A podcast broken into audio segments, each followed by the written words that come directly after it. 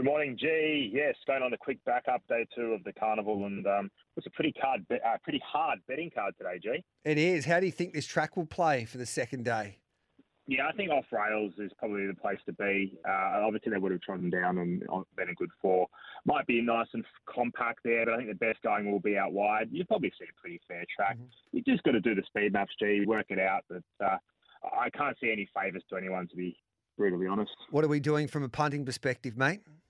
Yeah, it's going to kick off nice and early in the first. Horse by the name of Saltaire. It was really good in a recent trial. Ran a career peak last night. Granted, that was on a heavy track. But the nearest rival in the market, Dipsy Doodle, was one two from two, but I think we've probably seen its ceiling. It's also been on a heavy track and a soft seven as well. So I don't think there's much between them, and I think Saltaire's one with a bit more upside coming off that career peak run. Uh, and a really nice trial aimed at this race. So race one, number one, Saltaire to kick off the day. Then we'll go to race five, number five, and I think this horse just gets the perfect map here. There's plenty of speed. Uh, it sits just in behind them. Chad Schofield aboard. Draws barrier 11, so there's only one way to ride this horse anyway, and that's to sit back off him and, and save him for one run. And I think that one run will be enough to fly over the top. So race five, number five, Andermatt. And then we'll go to race 7G, uh, similar sort of setup here, and the same um, combination there. Um, oh, sorry, same stable. My apologies. Dylan Gibbons on board for Jimmy Cummings.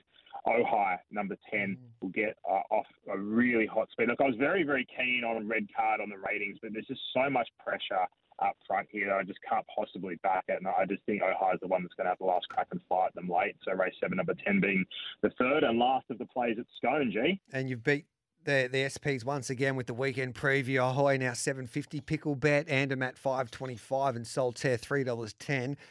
Anything out wide, Mickey? Absolutely. Uh, Altivo sh- should be getting the job done at Flemington around the $1.90 mark. I think Stroke of Luck it in Doomben is a fantastic bet. I'm so disappointed the favourites come out because I think we had the best map and we had its measure. We'll never know, but I think Stroke of Luck's a really good bet there. And we go to Tuncurry G, just go a little bit further north. Race one, I'm not sure how to pronounce this, but I'm going to go with uh, Saibon. This looks like probably um, one of the better bets of the day, barring Altivo. Race one, number two, Saibon, and race two, number three, Go Seeking for the punters.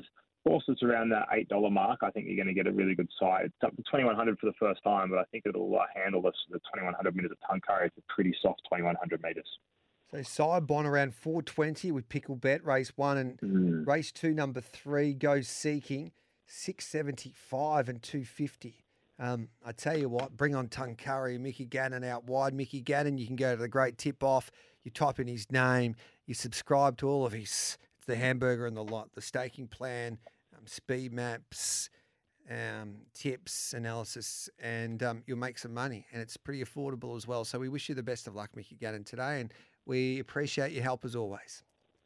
You're a good man, G. What's your best of the day, mate? My best of the day, I really like Altivo. I think Stroke of Luck will run a big race there at Doomben. I think Giga Kick's a good thing. And I like Loco in the South Australian Derby.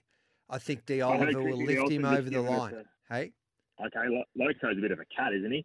No, not anymore. I, I think Ollie worked him out on Tuesday morning. And um, I asked Michael Kent Jr. that very question. I said, if you looked him Yeah. in the eye, would he go to war with you? And he said, you know Yeah. what, Gareth? Ollie, Ollie had a chat to him on Tuesday morning. And um, he got a confidence boosting um, piece of work when he worked with the stablemate. So I think he'll go past them today.